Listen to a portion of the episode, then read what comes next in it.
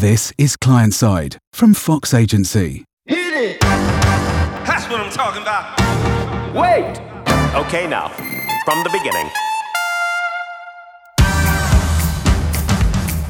Krista Sand Kerback is the Senior Product Marketing Manager for IBM's automation portfolio, focused on robotic process automation or RPA. She leads IBM's marketing efforts in support of IBM's 2020 acquisition of Brazilian RPA provider WDG Automation and owns IBM's RPA message globally. Krista Sand Kerback, welcome to Client Side. Thank you, Nathan. I'm happy to be here. Super excited to, to have you on the show. Thank you very much for doing this. You've had just such an incredible career. We don't get many Fulbright scholars on the podcast. Tell us about your unusual route into marketing because it, it's not a typical one. Happy to. So, first of all, as an undergraduate student at Dartmouth College, I majored in geography with a double minor in public policy and German. So, while marketing was not top of mind for me as a career path, I received a strong foundational liberal arts education regarding the Fulbright grant. So, for some quick context, it's a competitive scholarship program run by the US government with the goal to improve intercultural relations. I was really fortunate to have this opportunity to move overseas at 22 and immerse myself in other cultures. I taught English at a comprehensive school and I pursued studies in immigration policy and multicultural education at the University of Hamburg in Germany. I'm still actively involved as a board member for the Fulbright Alumni Association in New York City, and I love to invite small groups of Fulbrighters into my home for dinner. So I came back from the Fulbright, returned to New York City and worked in management consulting for a couple of years. This was a great place to learn about different industries and business problems and helped stamp my passport for future career opportunities. From there, I went to work for a professional women's network called 85 Broads. I was head of strategy, but I was very much a marketer without the title. This was early 2009. So while the organization had previously been well funded, this corporate funding had dried up during the recession. I actually helped the founder with a pivot from a free membership site, which it had been for many years, to a subscription service so we could keep the lights on. Needless to say, this was not an easy announcement to make. So we had to clearly articulate why we, were suddenly charging as well as the new services that we now offered with this membership. I oversaw the modernization of an outdated website with an overseas tech team, ran live and virtual events back before those were mainstream, and traveled around the world to grow the brand to a 30,000 member orga- organization. It was, it was very exciting. Kind of after years of experimentation, failing fast, some successes, 85 Broads was sold and is thriving today as Elevate Network. I, I went to Columbia Business School to take stock I had worked with a lot of women entrepreneurs and was very interested in furthering my career in technology and marketing. And having done a startup, I wanted to work on the other end of the spectrum for a blue chip global tech company. So IBM was a great fit. And, and obviously, you've held several roles in, in IBM over your eight year career there. What, what first attracted you to the company and, and, and tell us what are you responsible for? I was and I continue to be really excited by the cutting edge research that we're doing at IBM. We lead the industry in patents, and I've gotten to work in some pretty hot areas.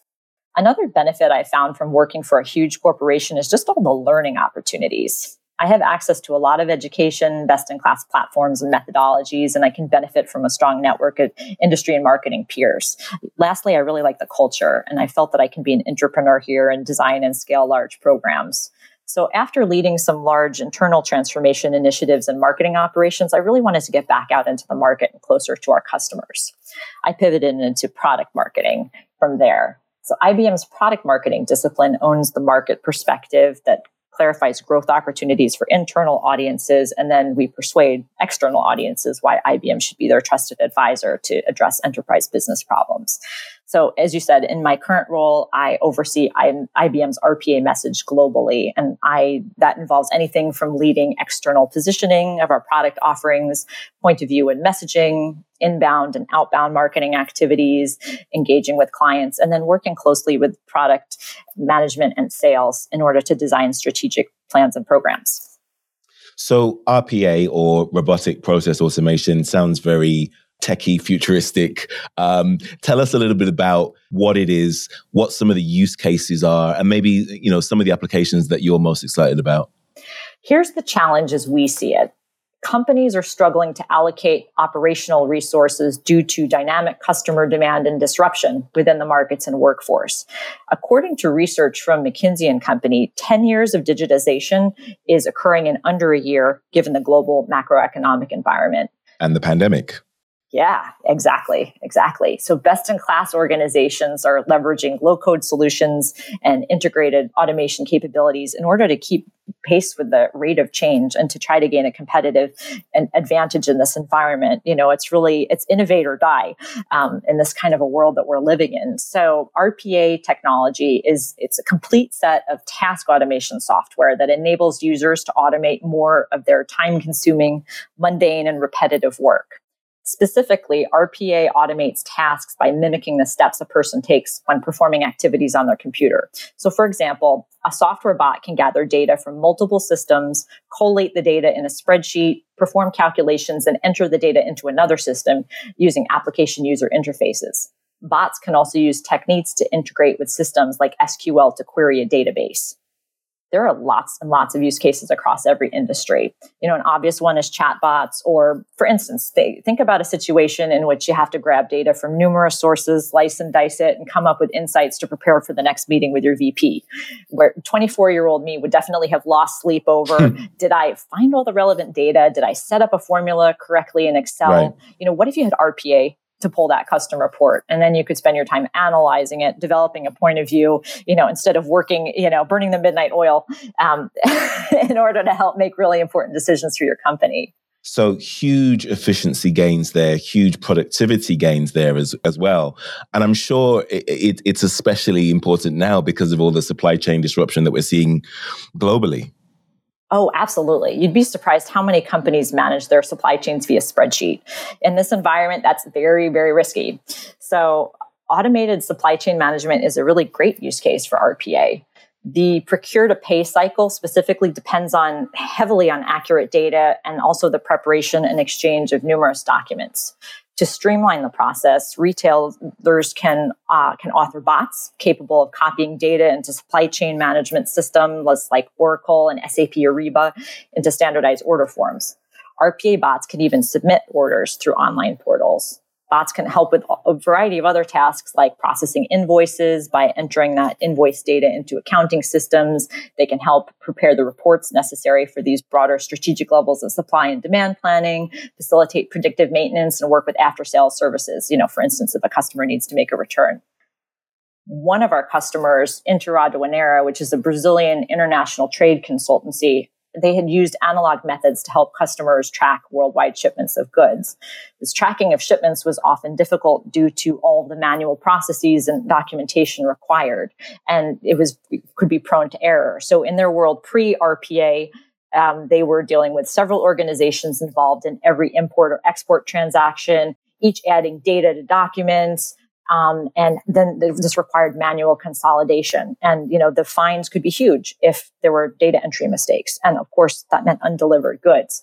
So today, the RPA solution is at work 24 hours a day, gathering information from these multiple documents, then logs itself into government systems and inputs the information it collected. The, um, this company has now automated tens of thousands of invoices, payment forms, and much more. And the response time improved by 80%. So their analysts now can focus on improving customer relationships. It's crazy to me that in today's day and age, there are still organizations that are running their organizations within spreadsheets, um, uh, multi-million or, or, or, billion pound organizations that are still operating in, in this in this very traditional way.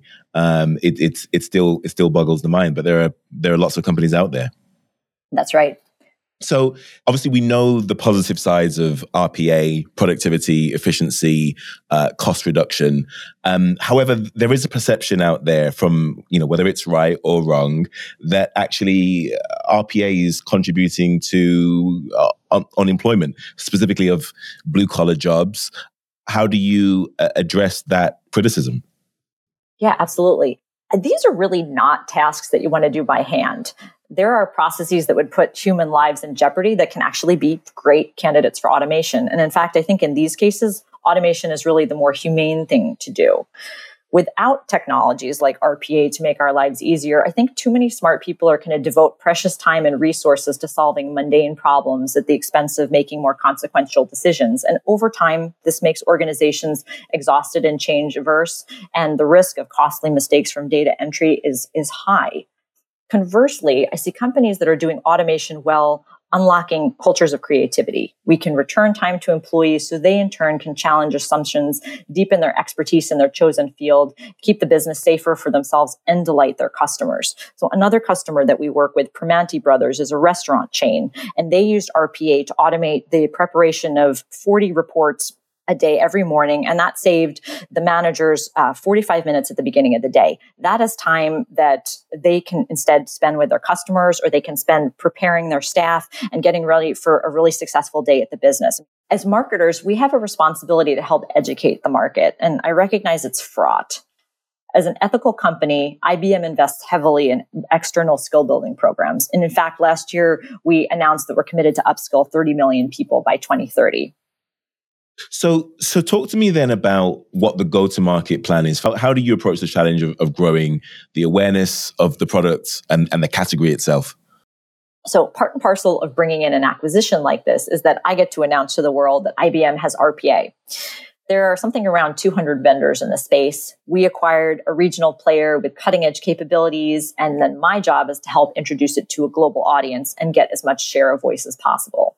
So this means building the right relationships with the analyst community, Gartner, Forrester, and others. It means collaborating with strategic partners. One of our great partners is the Institute for Robotic Process Automation and AI with IBM business partners, developer communities, and a lot more. It means having a best in class free trial experience and other mechanisms that allow users to really get hands on with the technology. And lastly, it means getting our customers, like the ones I've referenced, to share their stories with the world. You know, finally, my, my marketing efforts have to drive results for the business. So beyond awareness, it it starts with knowing our audiences and developing clear messaging for them. At IBM, we offer RPA as a standalone technology, but we also offer it as part of an intelligent automation platform. My team creates the right industry and technical content, plus these client stories to bring this technology to life. And I have to be in lockstep with sales and product management to bring in insight from the market and then enable the team to effectively follow up on leads. Let's switch gears now and talk a little bit about women in, in, technology because I know that you mentor a lot of women within the organization. You've been mentored yourself extensively throughout your career. What, what words of advice and wisdom do you have for young women struggling to build a career in, in tech very similar to yourself? I have a lot of thoughts on this. So, number one, you don't have to have a particular degree, and it's not too late to get into a tech career. I am a geography major, after all. The second, I'm, I'm a big fan of the idea of don't suffer in silence. You know, if you need clarification or think there's a, been a miscommunication, pick up the phone. I think we're too worried about showing up perfect, but you know, we have teams for a reason. We, you know, there's a, there are a lot of resources to to help. I'd say also don't overuse the phrase "I'm sorry." Sorry, sorry, sorry, things like that can diminish your impact if you're saying it to challenge an idea or out of fear of inconveniencing somebody with a request. I'd say as I've progressed in my marketing career, I've also recently been reflecting on the importance of being able to say no, even to excellent ideas. Some of these ideas may have worked in the past, but they don't align with our current strategy, resources, or our target market or, or audience. So for instance, I ran a Build a Bot contest earlier this year. It was a large global contest with over 2,000 participants. It was RPA for social good. You know, it was this wonderful awareness initiative that, you know, generated all these great use cases for, for RPA. It got, um, and, you know, and it was great, but, and I'd love to leverage my hard won experience from running that contest to run the next bigger and better contest. But right now I have a different mandate. So I have a lot of, of freedom, but I also ultimately have to drive business outcomes. And so part of displaying horizontal leadership is influencing my go to market team to accept these kind of decisions when we're not going to pursue somebody's great idea, um, even if it means resolving disagreements. So, you know, we just can't implement every idea all the time. And, and, part of delivering business outcomes for the organization, especially for marketers, is to really understand the oncoming wave of technologies that are, are uh, in no doubt, going to change all of our lives, right? AI, machine learning, blockchain technology, the metaverse, all, all, all these technologies are gaining in relative importance to all industries. How important do you think it is? Or will be as a marketer to have a really good understanding of all of these technologies and the impact it will have on, on a company's go to market? Yeah, I think it's going to be vitally important. So in my world, RPA technology itself is a commodity, but RPA powered by artificial intelligence, I think is what's really exciting. And why our AI powered automation is important is because it actually allows for a continuous closed loop process where data patterns are discovered and analyzed, and then decisions can be made on insights from the data. And then this can be translated into automated actions. So with AI, you can employ RPA bots that can then act on insights, complete tasks quickly, and, and continue to learn and make a better and better system. I know I'm personally interested to start diving more into the metaverse and how RPA can play a role. I think it's potentially going to become one of the drivers of the future digital economy and RPA, AI, and machine learning are foundational capabilities. I think they're going to help the, the metaverse run more effectively digital workers are also a big part of this. And you know, to give a quick plug, we're reimagining work with IBM Watson Orchestrate, which is your own personal digital employee. Our point of view on digital labor is that this is an extension of you that'll help you catch up on your workload so you can really focus on what matters. I really think that technologies like this are going to build the workforce for tomorrow. Really, really fascinating. So you so you're glad that you made this switch from geography then? I love it. And I get to work with this global team. I mean, it's the best of, of uh, both worlds. And, you know, careers keep evolving. Final question. What advice do you have for senior leaders, senior execs who are struggling to increase the rate of digital adoption with, and transformation within their organizations? So I'll use a quote from Forrester analyst Craig Le Clair. Companies that get automation right will outperform those who don't. Our research shows that companies that effectively apply intelligent automation across the enterprise are expected to shine, outshine their peers in profitability, revenue growth, and their efficiency in the next few years. So here's just a couple of ways that businesses can think ahead when it comes to automation. One, you need a plan to introduce digital customer onboarding developing a digital identity framework with an identity accreditation process built around this digital customer onboarding planning, it's going to make you more competitive. Two, any of your paper based processes must be digitized and automated. This requires automating and streamlining your processes. Implementing accelerators such as RPA, digital signatures, and analytics are going to help. Third, embrace AI in your decision making. This will result in significant time savings as decisions are made in real time, especially where the volume of transactions is high intelligent automation is the way that organizations are delivering better experiences for, for customers, for partners, and, and employees. And to be competitive, you simply need to employ these types of technologies there's this is a whole other topic and a whole other set of podcasts, but there's a set of adjacent technologies like process mining that could work really nicely alongside RPA to, for instance, locate hidden bottlenecks and pinpoint where uh, automation will lead to the best process improvement. So together, these technologies are really powerful. And I think finally the, the convergence of these capabilities means that you can combine, you know, the best of human talent with automation, you know, to both enhance productivity and improve decision making. And in the world that we live in today, you still have opportunities to drive growth in your business and improve agility, even with this crazy macroeconomic environment that we're in. Krista, thank you so much for being on the show. Thank you, Nathan. It's been a pleasure. If you'd like to share any comments on this episode or any episode of Client Side, then find us online at fox.agency. If you'd like to appear as a guest on the show, then please email clientside at fox.agency. The people that make this show possible are Zoe Woodward, our executive producer, Hannah Teasdale is our podcast executive, Jennifer Brennan is our digital strategist, supported by Sophia Ravanis and Alice Winterburn, our social and digital experts.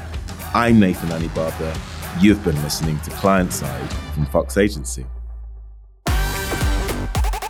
Join us next time on Client Side, brought to you by Fox Agency.